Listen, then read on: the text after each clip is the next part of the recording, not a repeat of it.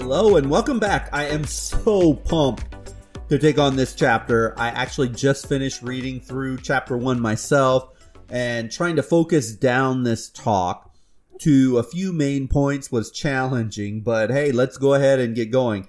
In this chapter, the idea of wisdom in customary laws is discussed. And anytime someone delves into the law, we are immediately thrust into the realm of morality, whether we want to be there or not. So before we go too far, let's just define the term morality. So the word morality comes from the Latin word moralis, and it was the word used by Cicero, who was a Roman state, statesman, scholar, and even a philosopher. And that word translated closely to the Greek word of ethos. Both are important in understanding our current definition or, or our own understanding of the word. So the Latin word moralis refers more properly to the habits and customs of a people, while the Greek word ethos is related to the idea of character, especially an individual character. So morality, in our current understanding, refers to both your and my morality, and it's concerned with people's character and how we interact with each other in society. So remember this morality concerns itself with your character and how you interact with people you come in contact with and society at large. See, there's an individual and a societal aspect when we consider the word morality. Uh, they're intertwined basically and almost inseparable. You can't, unless you want to be a hypocrite, call out the morality of some horrendous action by society if you at your own individual level in your life refuse to live by the same set of moral standards. There, there has to be a give and take, an interplay back and forth between the individual's morality you have in your life and, and, and how that impacts your community, your culture, and your country as well. But how and where did the idea of morality come from? And how in the world do we build a code of conduct that's fair, it's wise, and uh, leads to the greatest good for a group of people living together? This is no easy question to answer. We're fairly certain, all the way back to the earliest tribes of hunters and gatherers, that a moral code of existing together it was in place. It seems human beings need this to thrive. It it's a, a level playing field knowing the rules of the game, they're important on the micro and the macro level. Yet, the stakes to the game rise higher and higher, and it gets more challenging and more complicated the more and more people live in a certain geographic region or in a society. It's incredible that this idea of a strict, binding, documented moral code didn't really exist in, in small hunter gatherer societies. Instead, the catalyst for humanity beginning to document a code of ethics by a government emerges from the development of cities and permanent settlements, which began to produce crops and live in the same place, uh, specialization of job functions. In cities, for the very first time, we see collections of large populations of people unfamiliar with each other, people that were not uh, immediate or extended family members, people that actually would move there uh, or or immigrate from different regions or areas, from different tribes and different cultures, and they're all thrust together into some urban realm. In the city, like this, people are not bound by the ties and the obligations of family or familiar people. Uh, nor is there the same internalization of the moral law that you can find in very small groups of people. This makes cities inherently more prone to crime or acting out in all sorts of unruly ways, and this necessitated the development of other ethical mechanisms beyond just familial ties that restrict personal conduct not as necessary within the bonds of, say, a family or some tight, cohesive tribe, where the verbal passing down of religions and rules and roles it was much more easily transmitted. So, the concept of a citizen, which we know today very well, was a word that was not used in the age of Hammurabi or the peoples of the Torah. Uh, later, these provide a convenient bonding unit of people similar to the elements of the tribal identity. You know, it, people take the United States, for example. We have people from almost every country in the world, and they come together, go through a process, become an American citizen. Uh, that that becomes a strong bonding unit that, that wasn't even necessarily that term didn't exist so early on as where we're talking today so in this lesson we're going to study the development of what's known as customary laws and you have read i hope some of the earliest documents of customary law in chapter 1 with the Code of Hammurabi and the Torah. These date back roughly to 1755 BC and 5th century BC, respectively. Inventions and innovations always change society and culture. And I would be really remiss to not at least in passing talk about how significant the invention of writing is to humanity and this idea of creating moral laws. Because without writing, articulating, and enforcing a comprehensive system of laws in a in an urban environment of peoples with very different backgrounds, uh, the idea of moral laws just would not work well. It wouldn't exist. So writing is significant, and it's probably not mere coincidence that the earliest ideas of moral laws become codified only after we have writing. But writing, I want to want to talk just briefly about writing in general. See, writing makes the abstract become concrete. The images, the ideas, the thoughts, the concepts of everything in your mind become concrete when we write them down.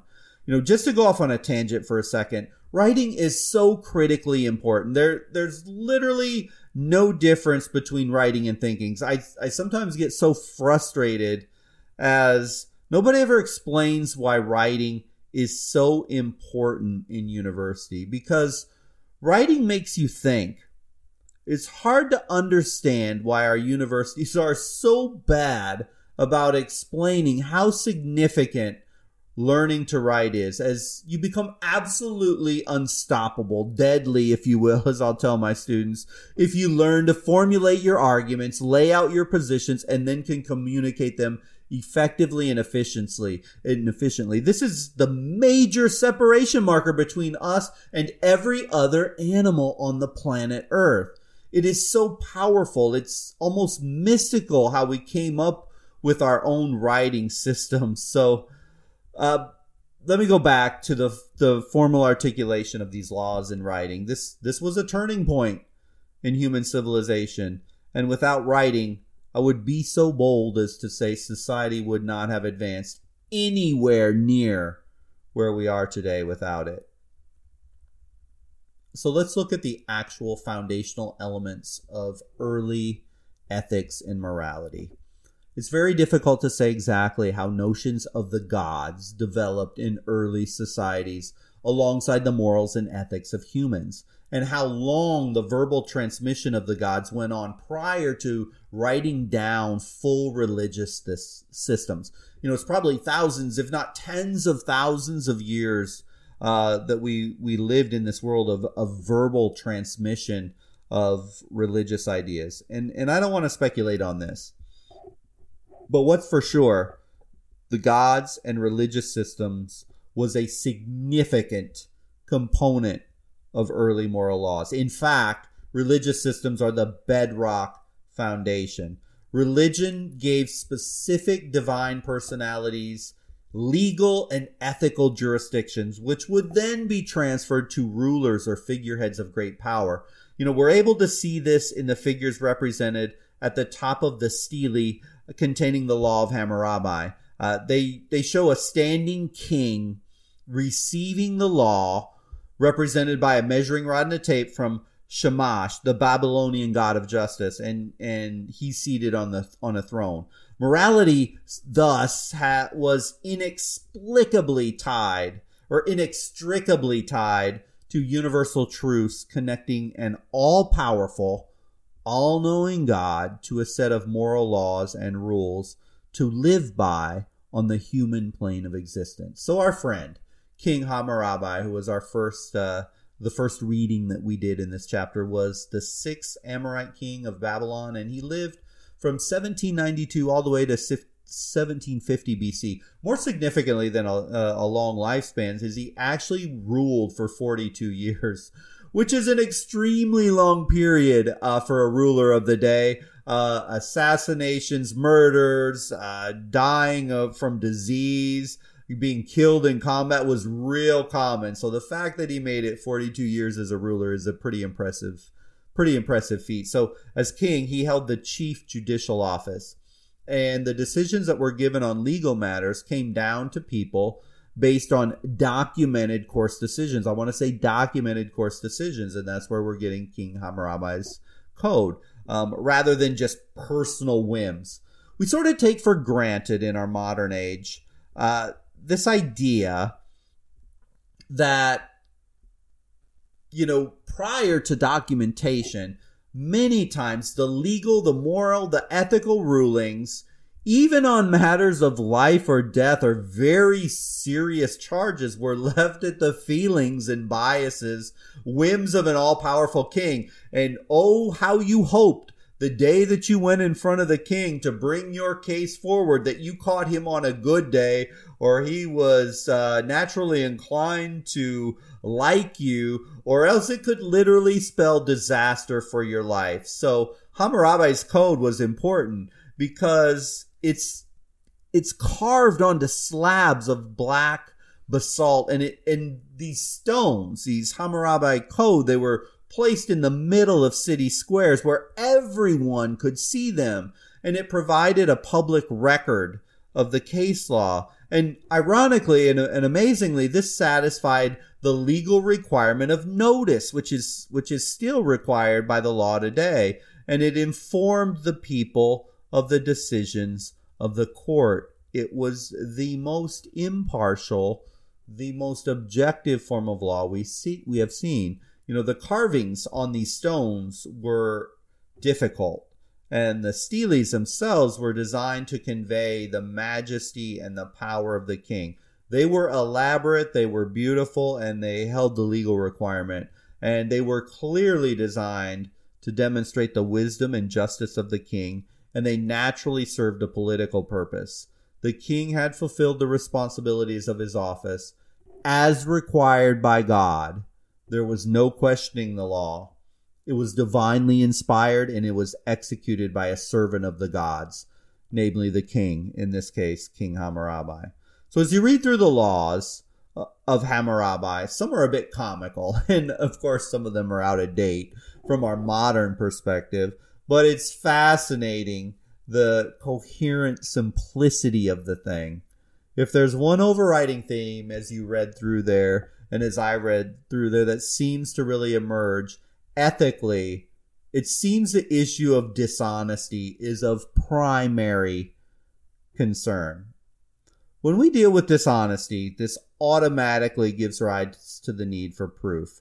Thus, Hammurabi requires the existence of a contract or witness to establish that that one has even has the the legal right or if it's a contentious issue you need to have seen heard or was present by a witness so that idea of hearsay has existed from the beginning of time uh, you know annotation number seven for example just just one of them states that quote anyone buy from the son of a slave of another man without witness or a contract he is considered a thief and shall be put to death end quote. So there you go. This this idea of having a witness that actually can prove the innocence or the guilt of something is absolutely important. So as a result archaeologists have discovered many of the clay tablets in the remains of of the cities uh, that King Hammurabi controlled, uh, and and these tablets were uh, kept track of receipts and contracts with witnesses, and they were used to attest to commercial transactions. So uh, I especially enjoyed though reading about the penalties. For example, there were quote when a citizen uh, who knocked out the teeth of an equal must have his own teeth knocked out. so, you know, the many wrongdoers could probably negotiate settlements with the victim in order to avoid the actual infliction of getting their teeth knocked out. Uh, a citizen who did knock out the teeth of someone below him in rank could probably just simply pay compensation rather than lose their teeth equally, but that eye for an eye thing was was definitely present. Uh, husbands and wives were the subject of particular attention, and and were legally required to conduct themselves in a way that honored the marriage contract. In breaking that marriage contract, uh, in many ways, uh, held life and death consequences. So even though we may not agree with the laws of Hammurabi, as we sit here in 2022 and beyond in the United States of America, many of the laws you read are familiar to us all, even if the punishments in the discovery process have changed.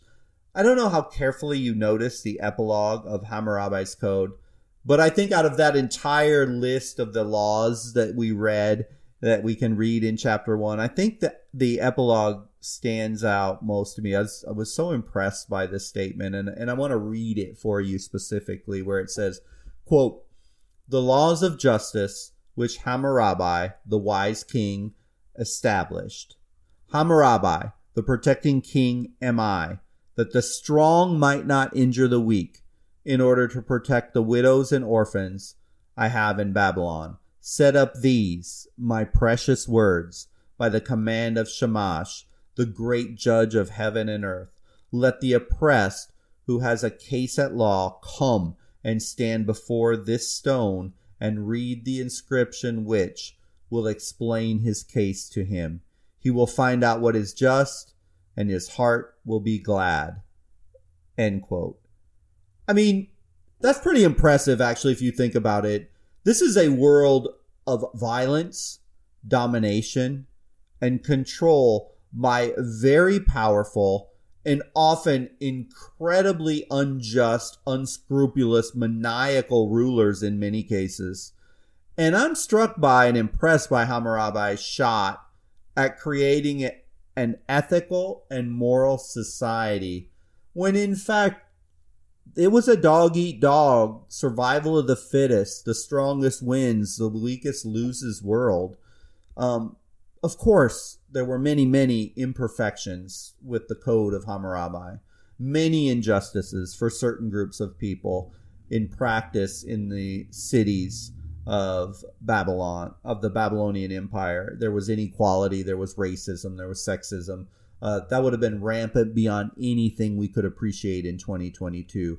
But just the mere fact of taking an ethical step forward is impressive and we should give King Hammurabi his due uh, in trying and shaping civilization and at least acknowledging trying to find a more equitable world.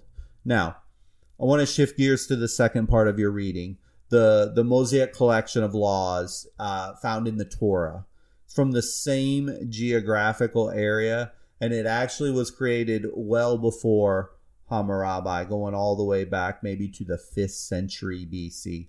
Uh, so the religious aspects of customary law undoubtedly come to the forefront in the Torah at a much more profound and explicit level than the code of Hammurabi, which still had many religious connotations. And of course, the Torah becomes embedded into the Old Testament of the Bible in, in, in many different ways. And, and so the Torah consists of the origin of the Jewish people, their call to being by God, their trials and tribulations, and their covenant with their God. Which involves following a way of life that was that embodied that was embodied in a in a set of moral and religious obligations and civil laws. And the focus for our reading is the moral and religious obligations and civil laws. See, the Torah had a persistent emphasis on the religious covenant between the Israelites and Yahweh. There's a debate in Judaism as to the status of the Torah. The conventional contemporary position is that the Torah was not revealed by God in the traditional sense, but was a product of the social customs of ancient Israel. So the Torah seems to constantly, unwaveringly equate ethical thought with moral action. I'll say that one more time for you. The Torah equates ethical thought with moral action. This is powerful and simple model to understand. Granted, to live out any moral code, it's never easy. You know, I I believe it was Apostle Paul in I think Romans where he said, I, I he's almost lamenting the fact I I know what I should do, but I don't do it. I I know what I know what the law says, but yet I do what's not right, and it's and I continue to struggle ethically and living out the way I know I need to live. And goodness gracious, this was the right hand man of, of Jesus as he walked the planet Earth. So it is never easy to live out a moral code, but the Torah provided the Israelites a guidebook or a how to manual to live life to its fullest in full honor and respect to an all powerful God. Wisdom in the Mosaic tradition is seen as practical rather than theoretical kind of knowledge. It's firmly embedded in, embedded in the ordinary texts and responsibility of life, as, as you can easily see when you read through those texts. This is a point worth bearing in mind when reviewing the modern tradition. You know, ethical ideas and theories are not sufficient in themselves. I mean, theory is good and all right. I mean, we need theory, but people also, and probably more importantly, need something concrete to sink their teeth into, something tangible to live by in this crazy world that we all find ourselves. So a document that basically says, do this or don't do that provides for the early Israelites a manual on navigating all complexities of life in full alignment with God, the provider of universal truth and the source of all knowledge and wisdom. So, to the Israelites and later even the Christians in the Bible, a, a, guidebook on making decisions in full alignment with God is an incredibly powerful tool in the toolkit to living your life to your fullest. So, in the end, as we begin our journey of wisdom and this idea that in the world, we need a set of rules of, of standards. We need ethics, ethics on how to arrive at a harmonious existence with fair and honest social interaction actions as human as humanly possible shows from the outset that humans we all you and i all of us we have this drive this desire this yearning for a state of being where life is balanced fair, compassionate, so everyone can equally reach happiness and ful- fulfillment. This is a wonderful, it's a deep seated desire of humanity. Those yearnings we have today are the very same yearnings that existed thousands of years ago, trying to figure this thing out called life. No, we have not arrived yet, obviously to this Shangri La, this Nirvana, where we got it all right. But it is so important that we keep striving in our own life to be as ethical, honest, and moral as possible. So, as we wrap up our studies here in lesson number one, I hope you'll check out the additional resources if you want to read more. Read more of the Torah, read more of Hammurabi, and for sure invest time answering the discussion questions for this model. You know, I, I mentioned it earlier about writing. uh, you know, writing is one of the most important skills you will ever have as a human being. It's a gift that we have. It's a gift to be able to take these things going on in our mind, to think about them, to analyze them, to formulate ideas and respond. And I want to challenge you to put down any fears or apprehensions and write. Please write. Please respond to the questions. Take what you read and hear in this talk and synthesize that material by articulating your thoughts in writing. Don't bypass the hardest part, writing out responses. See, it'll solidify in your mind the things that we've just, that you've just read, that you've just heard in this talk that we've had. It, it will make it concrete and it'll have you own that thing. So please don't skip that step. Uh, I look forward to seeing your responses um, and and how you how you perceive what you just read um, with King Hammurabi and uh, ancient texts of the Torah. So after you've had enough with these early creations of customary law, we're going to move on in the next lesson to chapter two, and we're going to deep dive into Chinese, Hindu, Jewish proverbs, to name just a few. And I can't wait to look at some deep seated wisdom that cuts across culture, religions, and time. But until then, happy exploration and writing. See you soon.